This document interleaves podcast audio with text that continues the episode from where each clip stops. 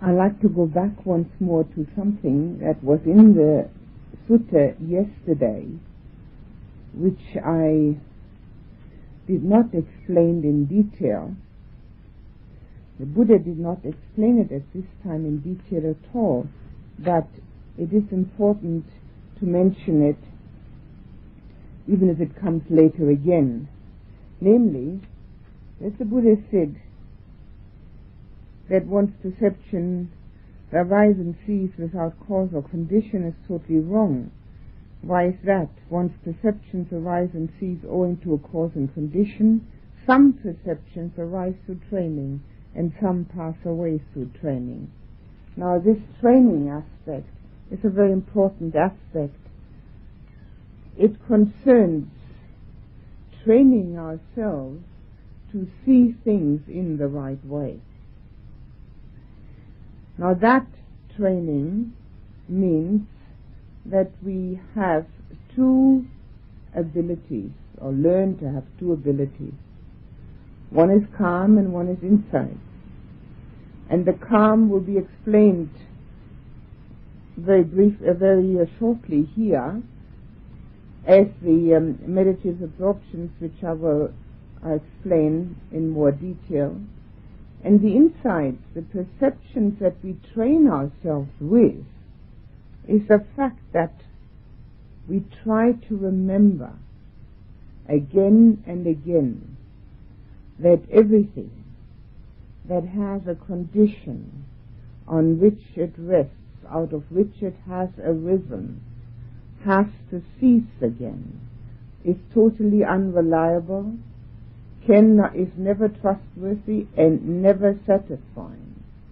So whatever it is that we see in, in the worldly aspects of life, none of that can satisfy because it arises and ceases due to conditions. It doesn't have a self nature on which it can rest. Now to remember that over and over again through training changes one's perception of what there is in the world. And when we change our perception of what there is in the world, will it eventually change it to the point where it has been changed so far that we don't change back anymore.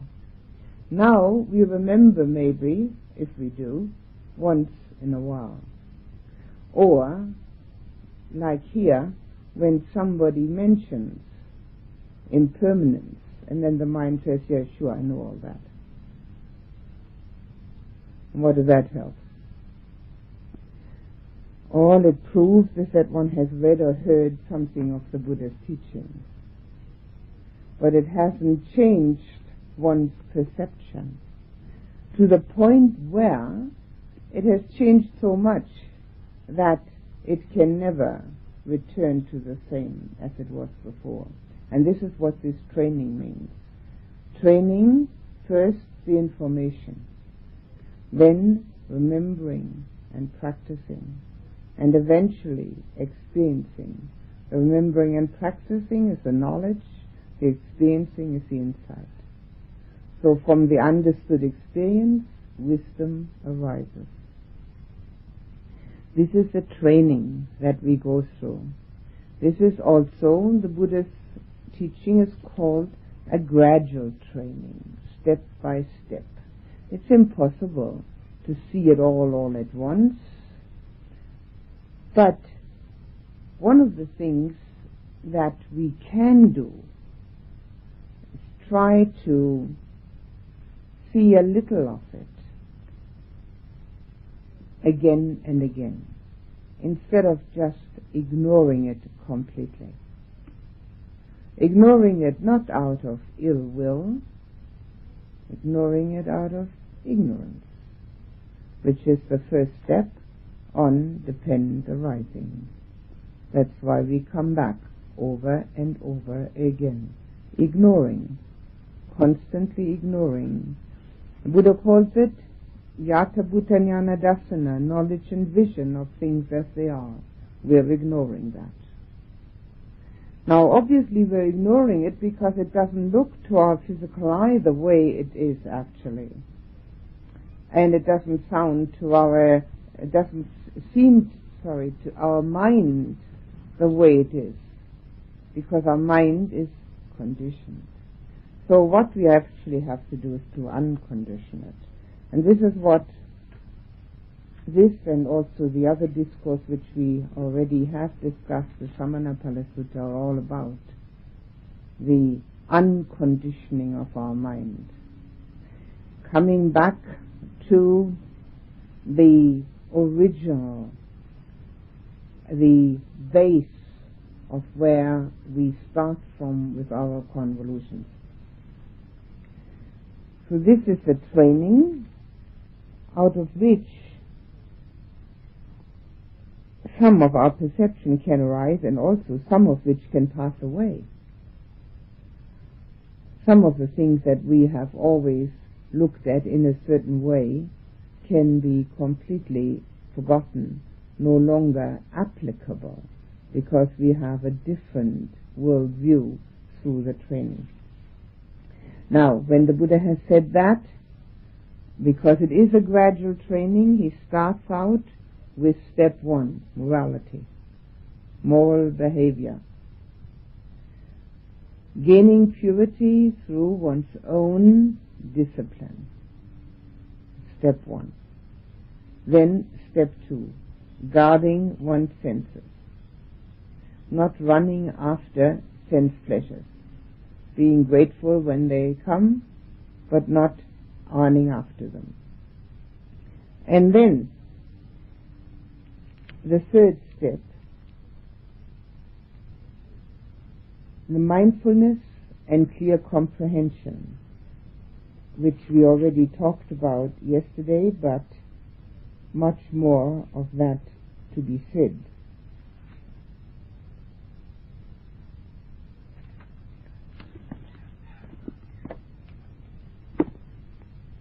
Now I talked about mindfulness of the body as the first step of being really pinpointed to what is happening. Now there are two things to remember. One is that it isn't because the body is so interesting. It is because we have to learn to keep the mind in its place. If we don't learn to keep the mind in its place in daily life, it will run away with, with us in meditation. And then our purpose is not accomplished. But also because mindfulness, being pinpointedly attentive, purifies, as I've already explained, and also it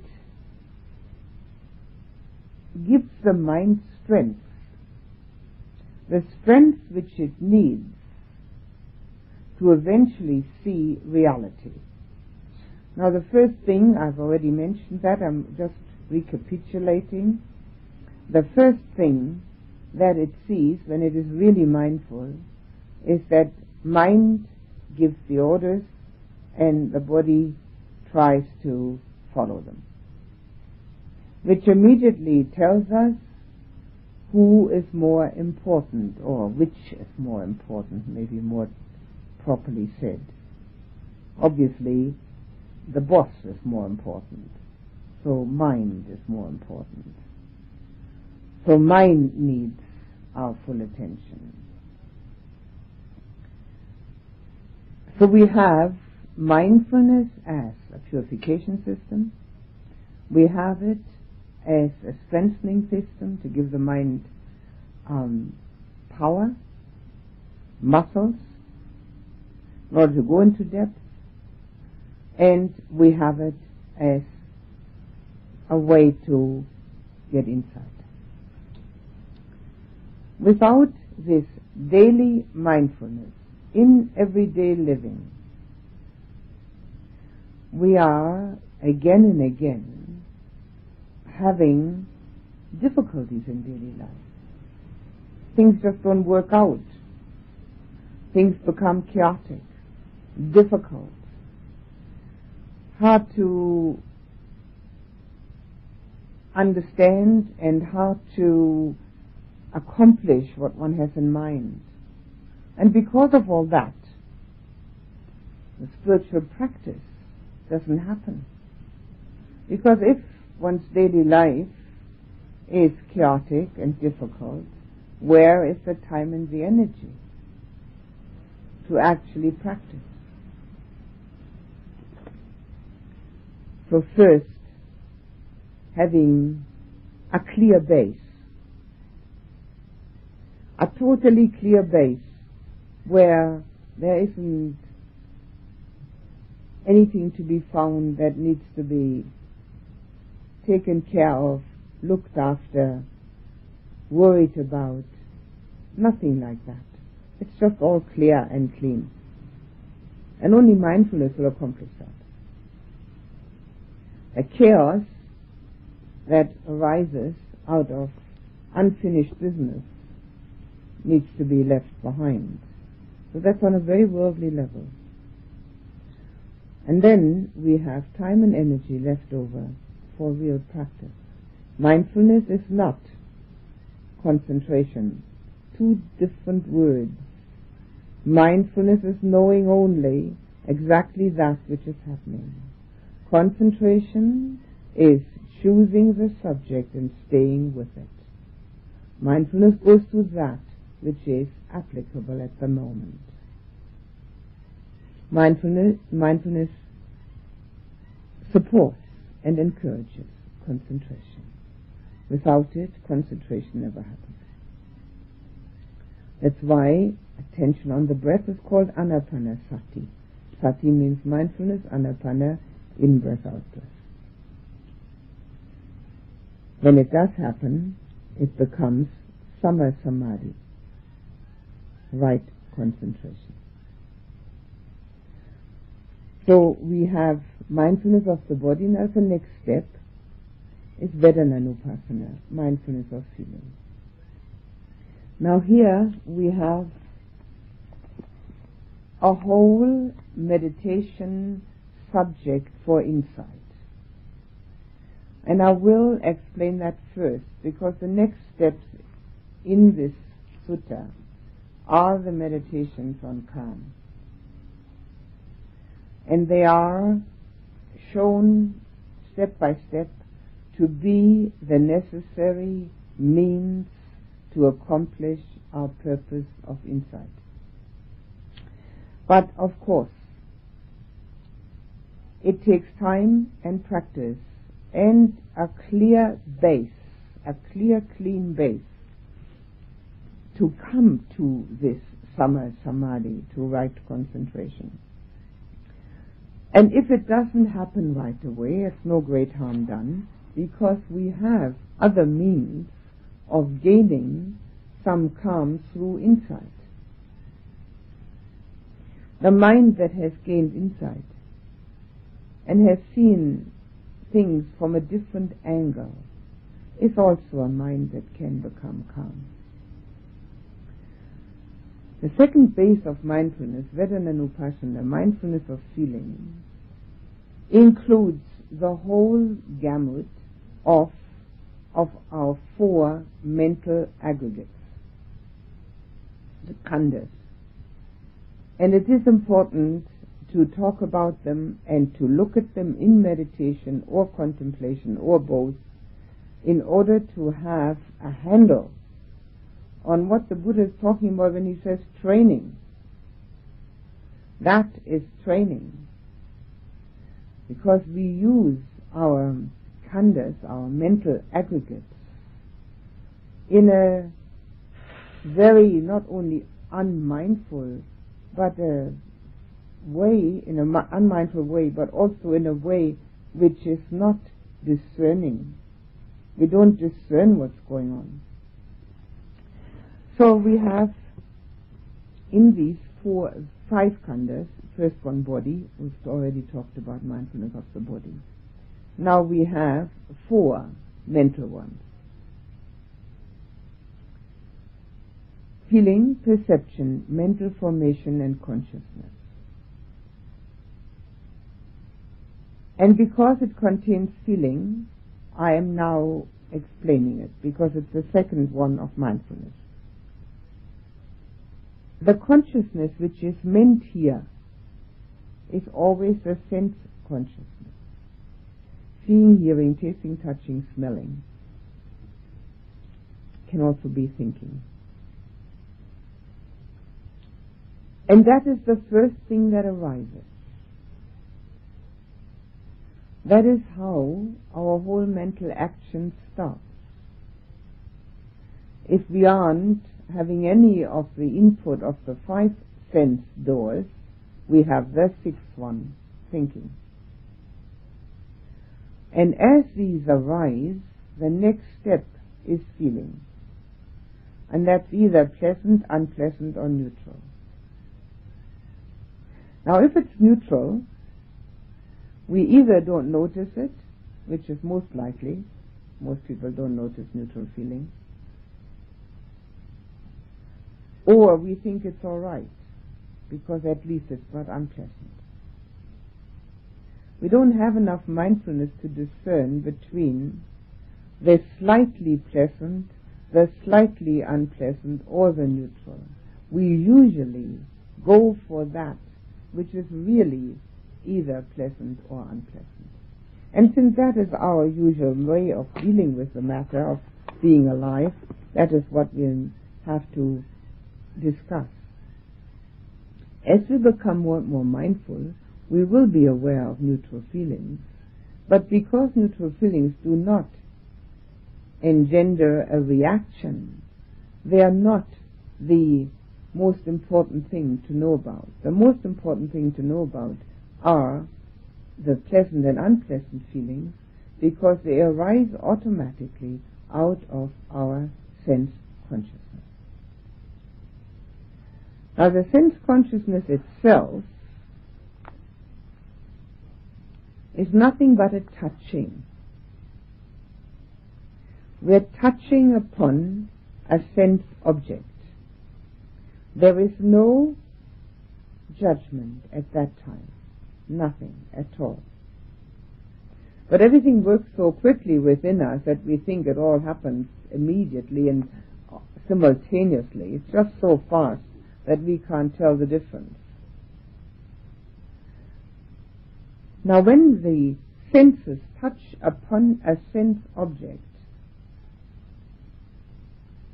and the base of the sense, the eye, this eye, and the eye object are both there and they get together, that's the eye consciousness, this I, not me consciousness, I consciousness.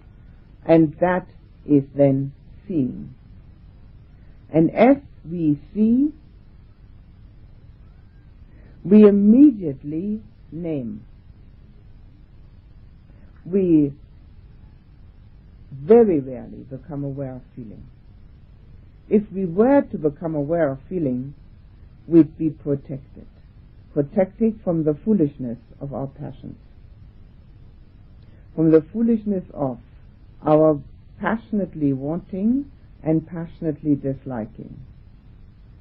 We'd be totally protected, but since we don't notice it, we have no protection system. On the contrary, what happens immediately is that when this seeing has arisen, we have an immediate naming, which is perceiving, and an immediate like or dislike. And because of that, because of this immediate like or dislike, which may be mild or strong, we make karma. And because it all happens so quickly, we can't discern step by step.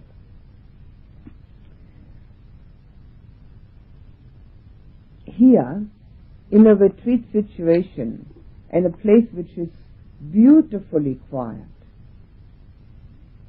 where there are no disturbances, nothing is happening.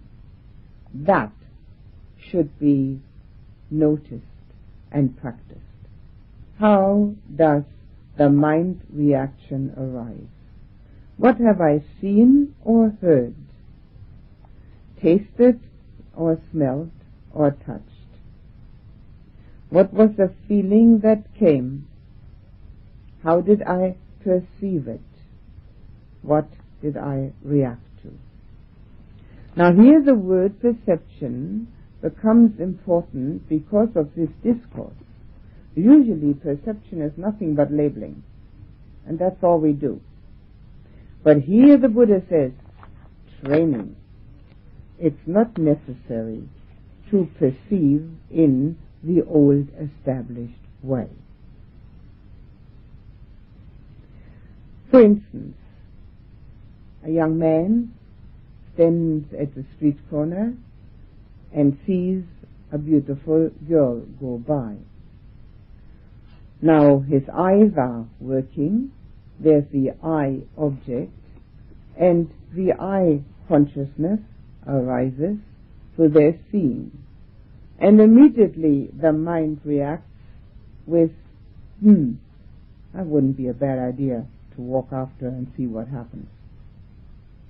That there was a good feeling and the perception of pretty girl and the reaction of I'd like to have it it's also all gone by the wayside, all down the drain.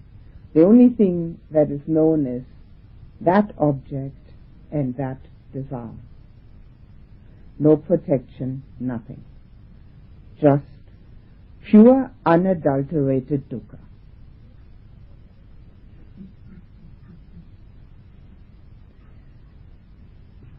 We can train ourselves to a different perception.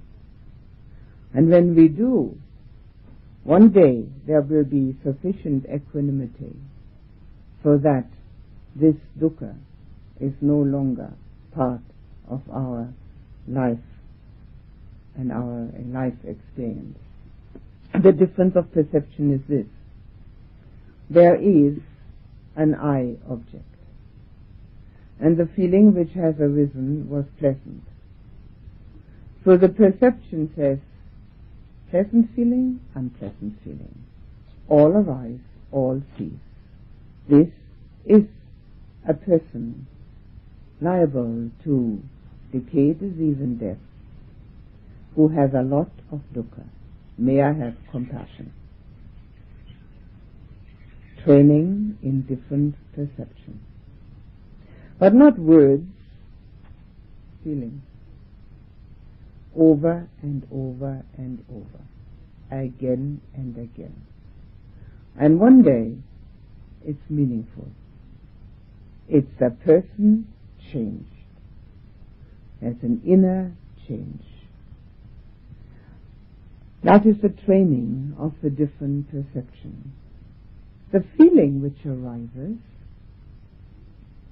does not change. Pleasant, unpleasant, or neutral either one of the three. Perception changes. There's another possibility of training where perception no longer plays any part in it, where there's only the sense consciousness. The eye, the physical eye, sees only color and shape. That's all it can see. And it sees it whichever way the eye looks. If the if this eye looks from sideways, it looks sees it at this angle. Looks from above, another angle. That's all it sees, color and shape. Now, if you see this, what's the, what's the mind say? Clock. You haven't got time to even see color and shape. Clock. Nobody has any doubts about it. Show it to a two-year-old. Nothing about clock. Maybe bites into it. Looks like a cookie, like some chocolate, like a building block, foot on top, whatever. Different perception. But if we were to stop, which can be done, but it's a, the epitome of mindfulness and can be practiced under the conditions we have here, and this is the main thing of a retreat, to provide the proper conditions and the guidelines. Everybody's got to do the work themselves. To stay with the sense contact, the sense consciousness, without paying any attention to what the mind says about it. Now with sound, for instance, it's even easier to understand.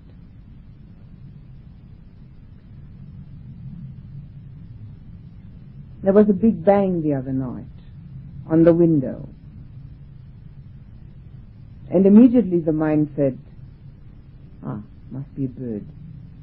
Flew against the window. The only reason he did that was because he was having a fight with another bird. See, they're fighting too. Same thing that we are doing. Birds are also not as nice as they look. Nothing is as nice as it looks. all it was was a big bang on the on the window. That's all it was.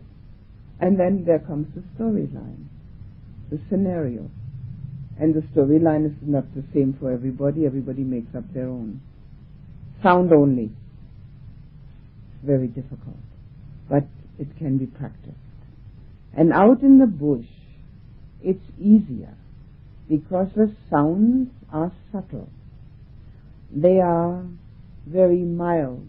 They are not usually big bangs like this one. They are not like trucks backfiring. There's the, the wind, which is a subtle sound. Watch the mind saying, ah, wind in the trees, sounds nice. Should live out in the country.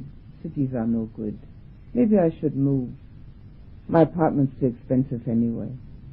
How does anybody make ends meet these days?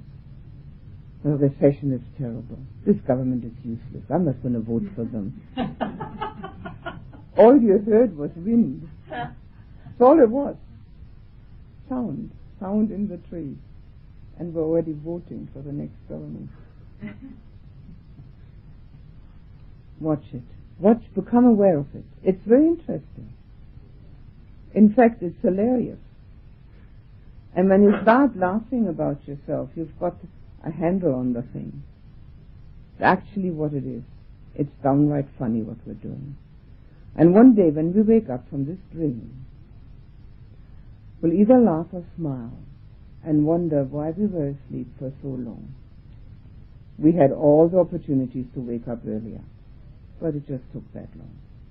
And if we can laugh or smile about ourselves, it's fine and we take things seriously and are grim about it, first of all, it's no fun and it hurts. It hurts oneself and hurts others.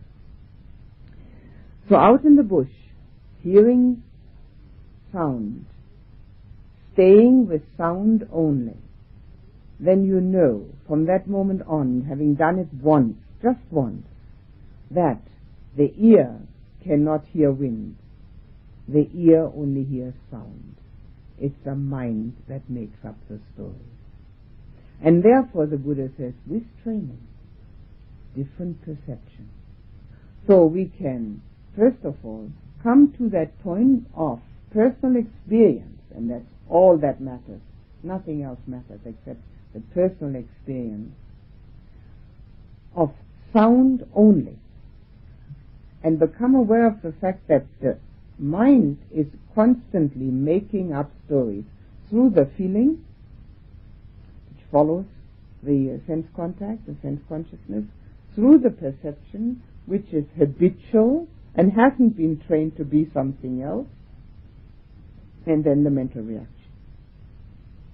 So the first thing is looking at our perception and saying, yeah, well, this is a worldly perception which creates hate and greed, wanting and not wanting, and therefore doesn't do me any good. It needs insight to see that.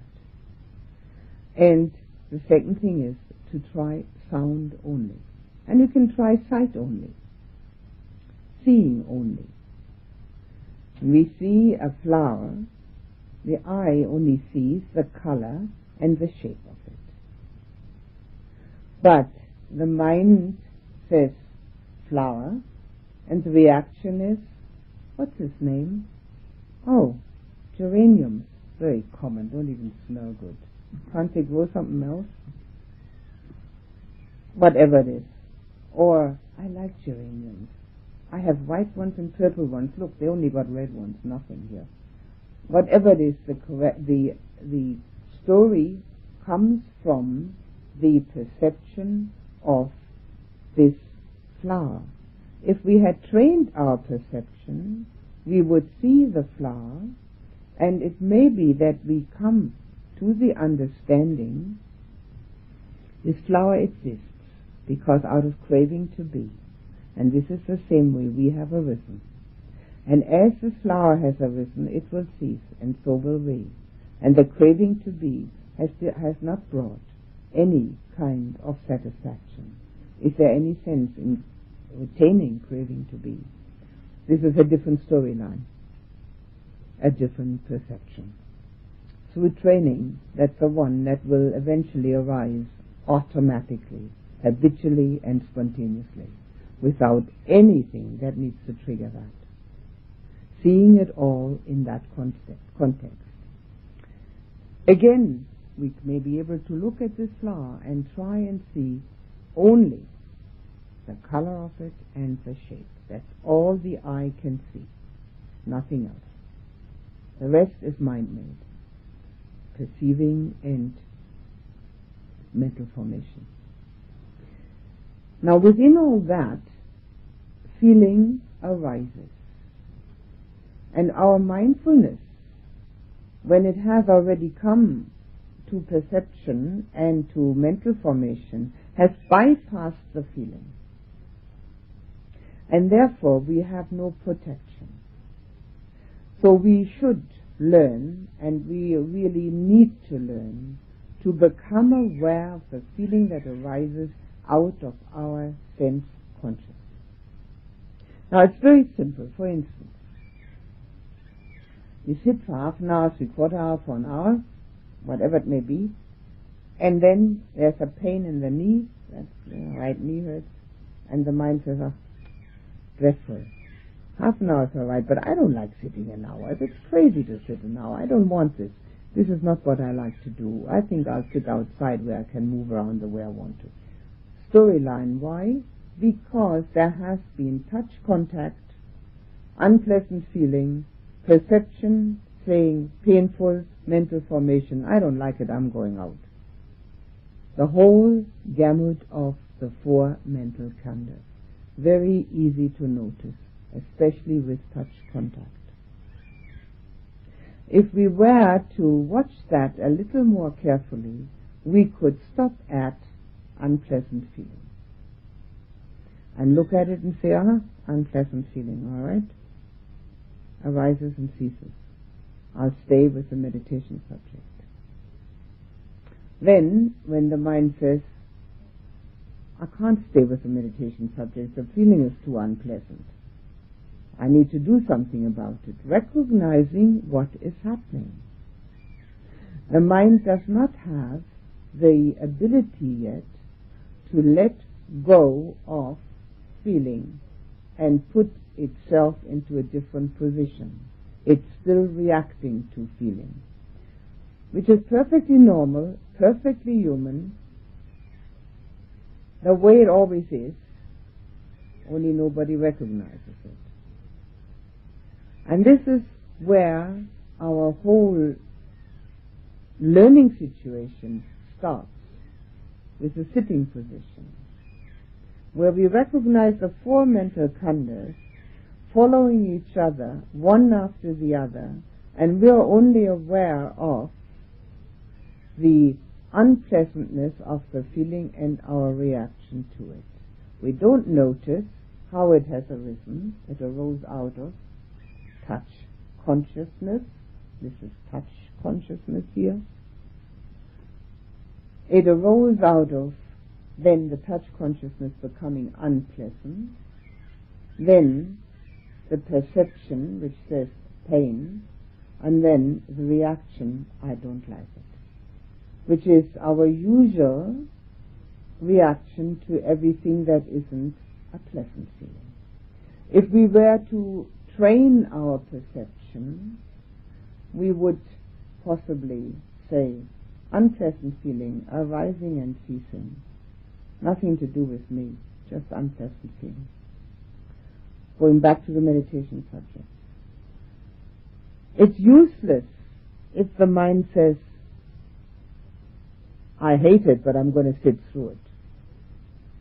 That's useless because that brings the mind into more negativity. What we need to do is recognize it and change our perception of it. Changing which means that we see it as not belonging to myself. Obviously that can't be done just by hearing it once or twice. That has to be practiced. It's a training. And as we practice it and train ourselves to do it, then it becomes easier with time. As we do it here for the meditation, we can do it anywhere.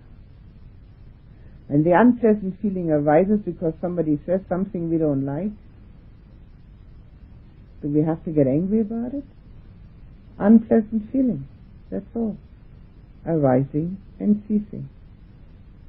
And if we're really smart, we know that these are words which are sounds and nothing else needs to come into our awareness.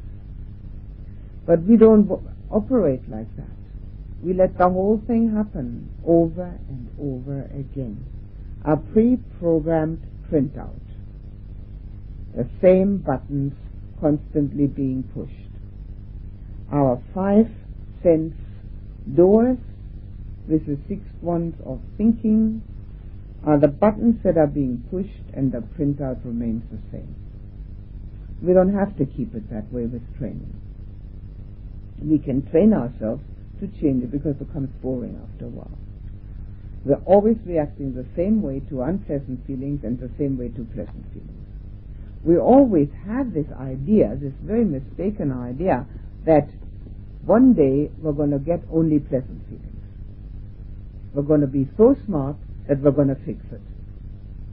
Nobody's ever managed that, to have only pleasant feelings. But it is possible to manage not to react, because we know that they're just feelings that come and go. They don't belong to anybody. And this mindfulness is our pathway to becoming immune to this reaction system, which is not only unpleasant for us, but it makes it impossible to see the truth because we're so habitually ingrained in the same way of acting and thinking that we don't even see the loophole that is there. The loophole is not only a loophole, it's a wide open door. All we have to do is leave all that other stuff behind and go through the wide open door. But because we're so embedded in the old, the way we've always done, very difficult to see the new. Seeing, hearing, tasting, touching, smelling and thinking. Of those, the seeing and the hearing are usually the strongest, except the touch contact in the sitting position, because here we keep a position which is not common, and there and keep it longer than usual, and therefore we have the opportunity to actually examine what happens. How does it work? How do I work? And there we come also. Now that's the second base of mindfulness. We also come here to the fourth factor of clear comprehension. And I'd like to connect it up with that. I have already explained the first three factors of clear comprehension. The first three being finding out one's purpose, then the means, whether they are skillful, then seeing whether what one is contemplating to do is within the Dhamma, keeping one's Dhamma practice in mind at all times, connecting up to anything one has heard or one knows, not forgetting. The worst of it is the forgetting aspect. And the fourth one is the clear comprehension of non-delusion. Now I already explained it very briefly as saying that one should examine whether one's purpose has been accomplished or not. But there's more to it than that. The clear comprehension of non-delusion means that we can examine over and over again what is it that is reacting? Why do I think that this is me? Why do I think I have to react? Why can't I just let it happen? Now, when we have this real understanding of the sense consciousness, the feeling that arises, the perception that we put on it, and then the reaction, and watch this very carefully. And are able to once in a while not react, we will see quite clearly that this is nothing but a process which is repetitive over and over again and doesn't have any person involved in it. Because one reason we can see that quite clearly is if we had a person involved, there was somebody there that was in charge, which is what we think, why don't we manage to have only pleasant feelings? We're not that stupid, are we? If we're really in charge of this whole business, why do we get so many unpleasant ones? And why do we react to the unpleasant ones with dislike? Who feels happy when they're disliking, ha- hating, rejecting, resisting? Nobody. So who is there to do all that? Or is the one who's there doing all that just having bad luck? And with a little more luck will manage only the pleasant feelings and no rejection resistance anymore. If we've tried long enough, we will know that this is absurd. We've tried over and over again, it doesn't work. So clear comprehension of non-delusion means that we eventually get a hang on this, that we actually get a handle on it, that this is just happening. There's nobody there doing it. And as we see that this is just happening, that there's nobody doing it, obviously we don't have to react because who is reacting? So we can check that out when we watch our sense consciousness. Who is seeing? It's this I here that's seeing. And who is feeling? Sometimes this way and sometimes that way, coming this, coming and going. And who is perceiving, untrained or trained?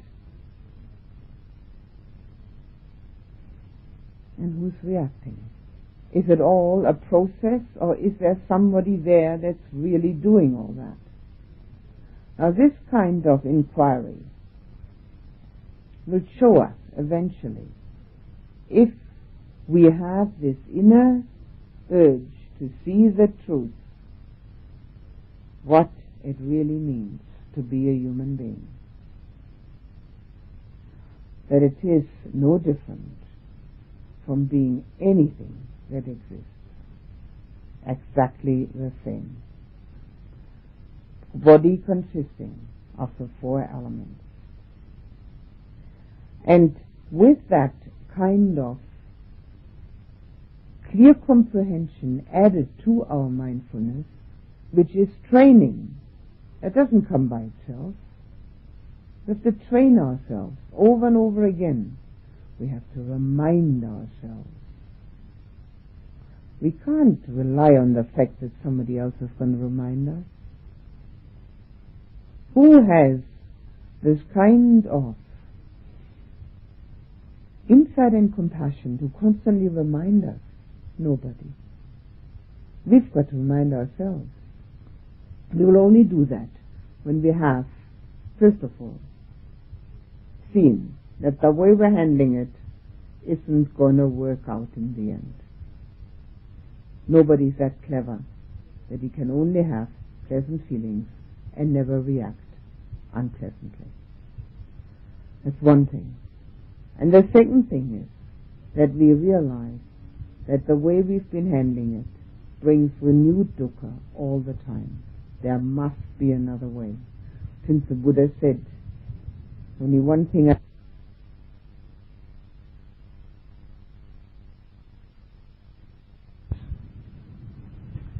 we need confidence enough to try it out. The confidence usually arises either because one has tried everything else and it hasn't worked. That's a good reason. Or the only trouble is it wastes a lot of time. Or it arises because what one hears is so obviously true that one cannot deny, even when one likes to. Most people would then like to deny that this is so. Most people would like to have their cake and eat it too. Have it all the way it is. It's all nice, it's all fine, but get rid of all the unpleasantnesses. It doesn't work, unfortunately. We can't have our cake and eat it too. We've got to get rid of the cake. There's no other way. Most people don't like that idea at all. But once one gets along with the practice, with the training, and gets an inkling of what that means, the relief of that, and the feeling of ease and well-being which comes from that, then there's no question anymore. That's exactly what needs to be done. We've got to start somewhere. We start with mindfulness. Moral behavior, guarding the senses, contentment with what there is, not always wanting something else. And then the mindfulness which tells us that the sense contacts are not really designed to give us satisfaction, even though we're trying over and over again. And then when we can see how it works within us, we will have a great advantage already on this path because this means already insight, insight into ourselves. There is nothing else that we need to gain insight in because what we see in ourselves, that's the whole of the universe. We are the microcosm and the macrocosm. There's nothing else to be known. Whatever there is, what we know, that is out there. And if we're sick and tired of the continual up and down, the change between a little bit of sukha, a little bit of pleasure, and then again the dukkha. If we're sick and tired of that, our energy and determination will go in that direction. But if we want to get without getting rid of, it doesn't work. We've got to get rid of our own habitual perceptions. And we've got to get rid of our viewpoints and opinions because they haven't so far really brought us what we're looking for. And then when there is an empty spot within, we can fill it with insight. If it's all full to overflowing, what can we put in there? The Buddha compared people to four kinds of clay vessels. One kind has big holes at the bottom. You pour the water in, it runs right out. You pour the Dhamma in, into the ears, and it runs right out. Then the next kind, the next vessel, it has cracks. The water seeps out. You pour the Dhamma in, and by the time one goes to bed, it's all gone. It just sort of slowly seeps out, oh, or by tomorrow. And then there's the kind that is full to the brim with old water, stale water. You can't add anything to it. You put the Dhamma in, and the mind says, I know all that. And then there is the empty vessel with no holes and no cracks. And that, of course, can be filled with the new and fresh water. Now, hopefully, that's what we are. No guarantees for that, of course. And when we are like that, we will be also keen to try to see whether what the Buddha said is really so. And then we can find out ourselves. So the second base of mindfulness, feeling, connected with the four mental khandhas, and connected with clear comprehension, the, the fourth part, comprehension of no delusion, meaning that we look at who is doing all that, who is it happening to, does it have any substance to it, or is it constantly changing? Is there anything in it that we can put our finger on and say, aha, I found it, that's me, I'll keep it. This is the practice. And this is the contemplative practice which we can do during the day when it isn't the one pointed concentrated meditation. It always needs to be balanced with that contemplative endeavor to gain insight. Because concentration without insight is not sufficient. Concentration without any insight is pleasant feeling without admitting that they too are impermanent. I think that might be enough for one evening, even though I haven't even touched the sutta. But it is important to have these guidelines at one's disposal for the daily practice. Because then we can balance calm with insight. So if you have any questions, this is the time to ask them.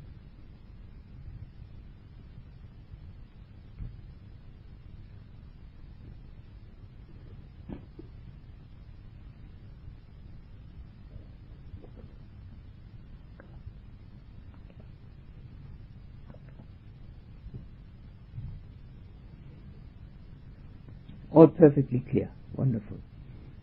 Yes, so. I tend to do a lot more of the contemplative rather than the concentration, and I get a lot of joy from the contemplative practice, and uh, not much of a kind of concentration practice. Is that okay? Because I do get a bit of a lot of joy in calm, mm. but not concentration from the contemplative. Well, why don't you use the joy that arises then for your calm practice. I tried, but it's not, it's not strong enough to be con, uh,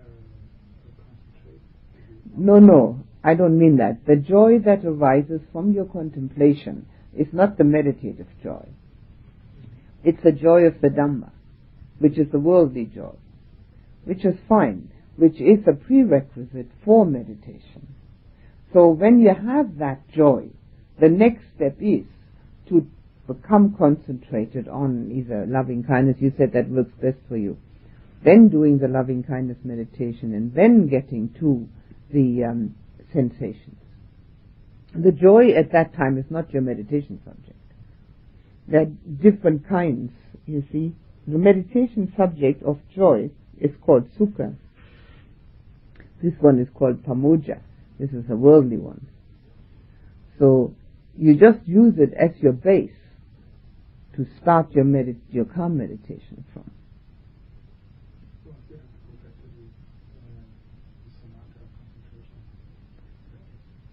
You have to do both. We balance both. You can never get the depth of insight without the depth of concentration. But you can certainly get some insight. And from that some insight you can get some calm. So you always balance both. You don't go only this and only or only that. You always work on both levels. So when you have, when you enjoy your contemplation, then that joy gives you a very nice springboard to go for calm. And you don't have to go to the breath, you can go to loving kindness meditation. And see whether that brings you the sensation. If it brings you the sensation, then stay on the sensation. Okay?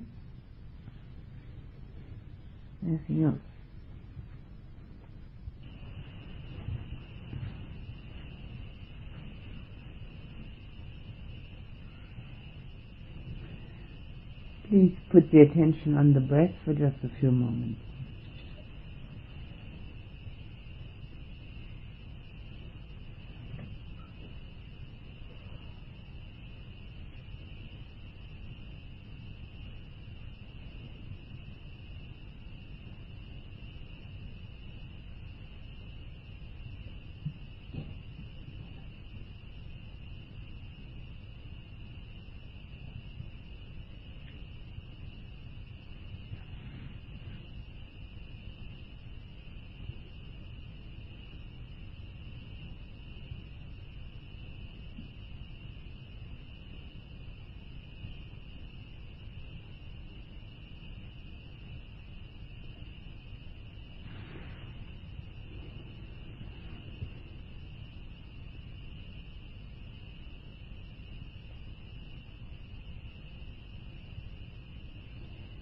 Imagine that there's golden sunlight within your heart.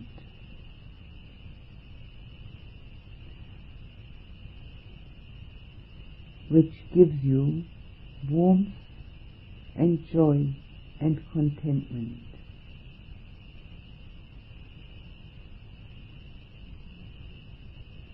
It fills you and surrounds you. A sense of love and well-being.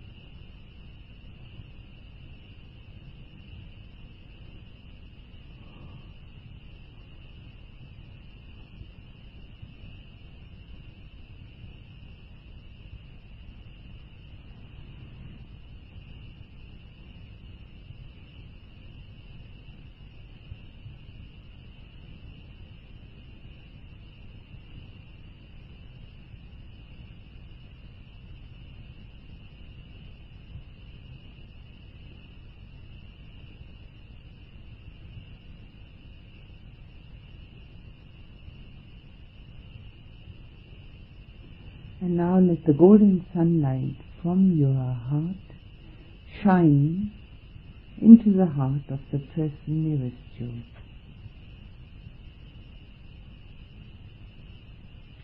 Filling him or her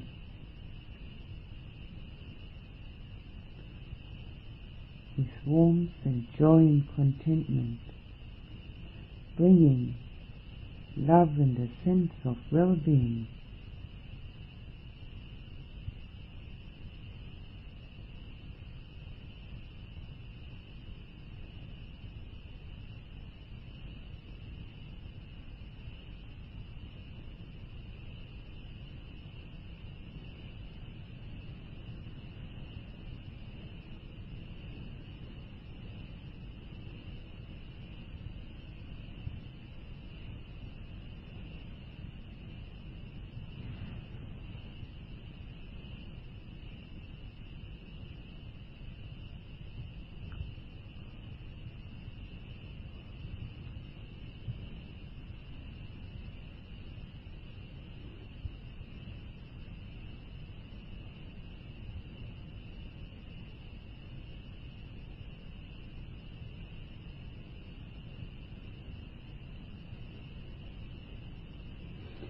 Now let the golden sunlight from your heart reach out to everyone here. Let it shine so that it can go to everyone's heart, bringing love and joy and a sense of well-being.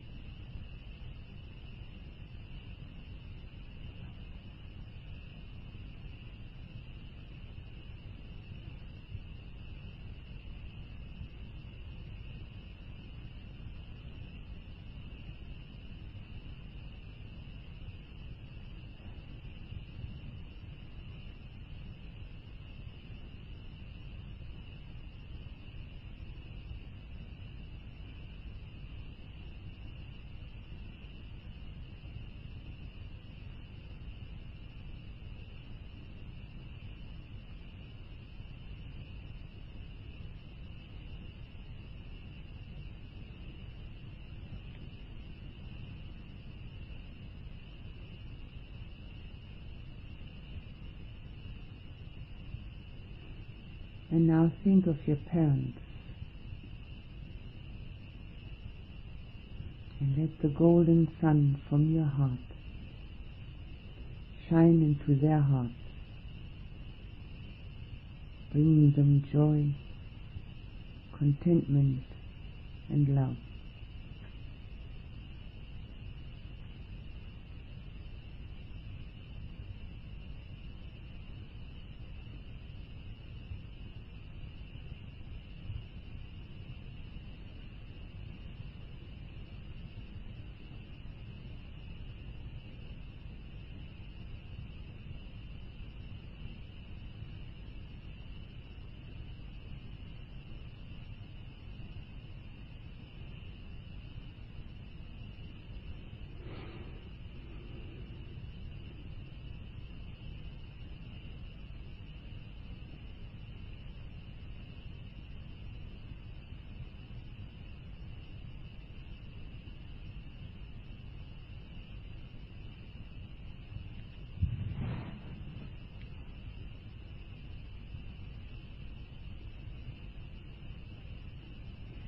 Now let the sun from your heart shine and reach out to those that are near and dear to you.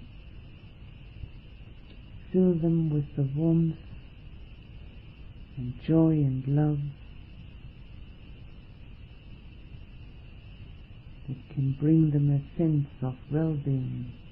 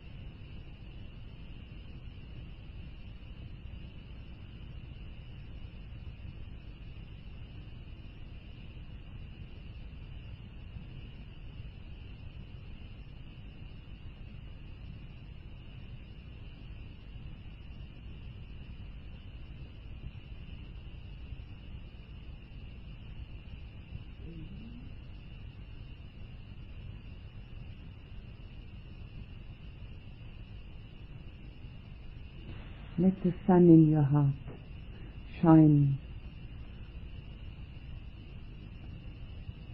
with golden rays to fill all your friends with joy and contentment and love.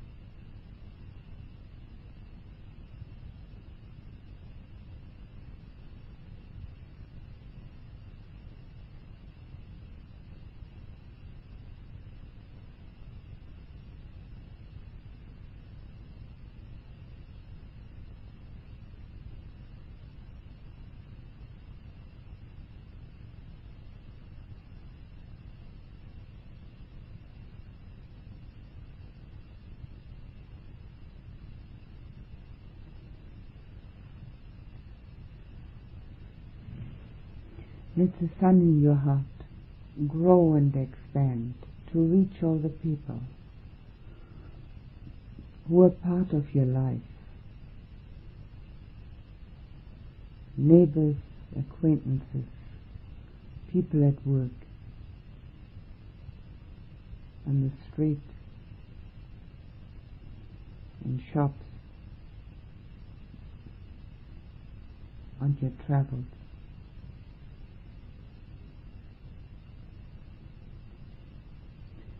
Let its golden rays reach out to all these people, filling them with warmth and joy and love.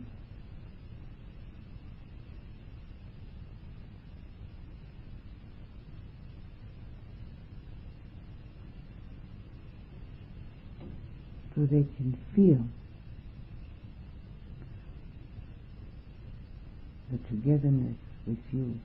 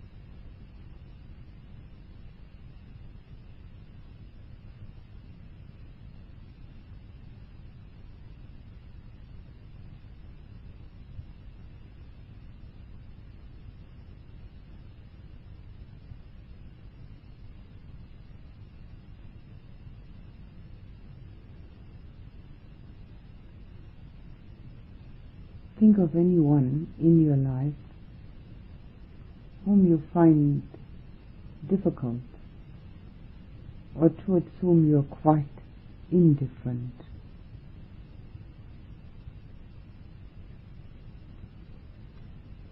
The sun shines on everyone. It doesn't discriminate. Let it shine to that person too, with the warmth and the love and the joy that it contains.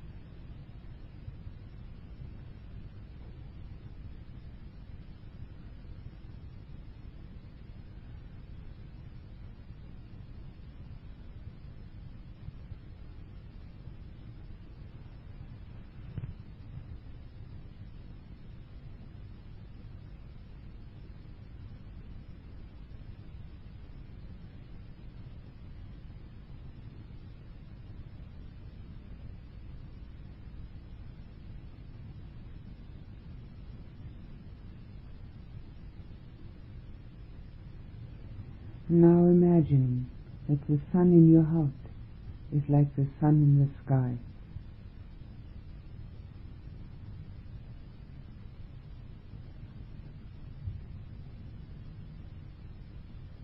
Large and all encompassing,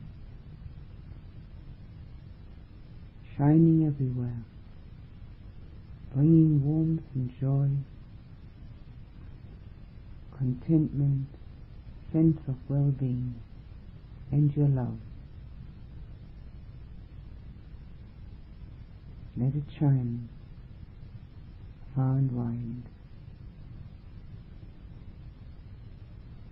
giving people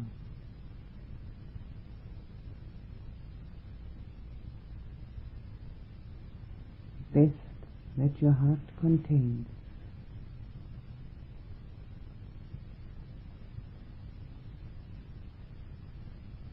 Rainbow together. Just like the sun shines on all of us.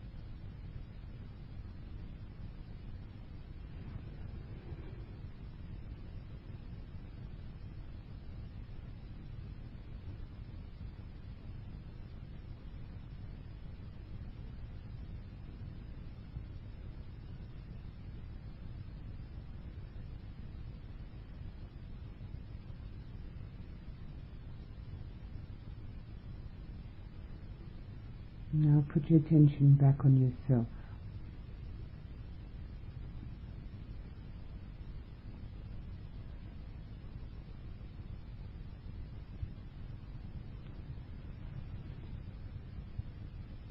Feel the expansion, the non-limitation of the love and the joy that your heart contains.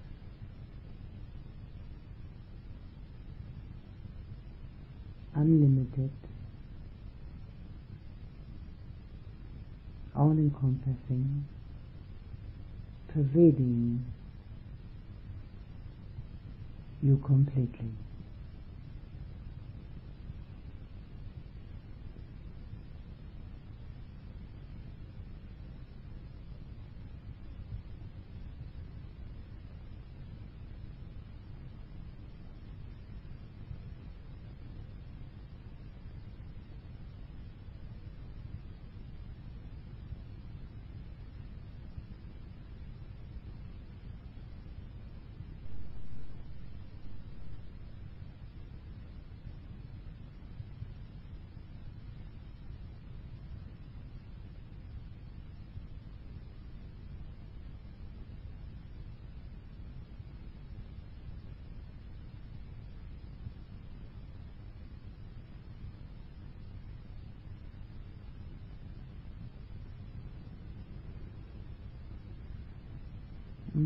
Be love and joy in everyone's heart.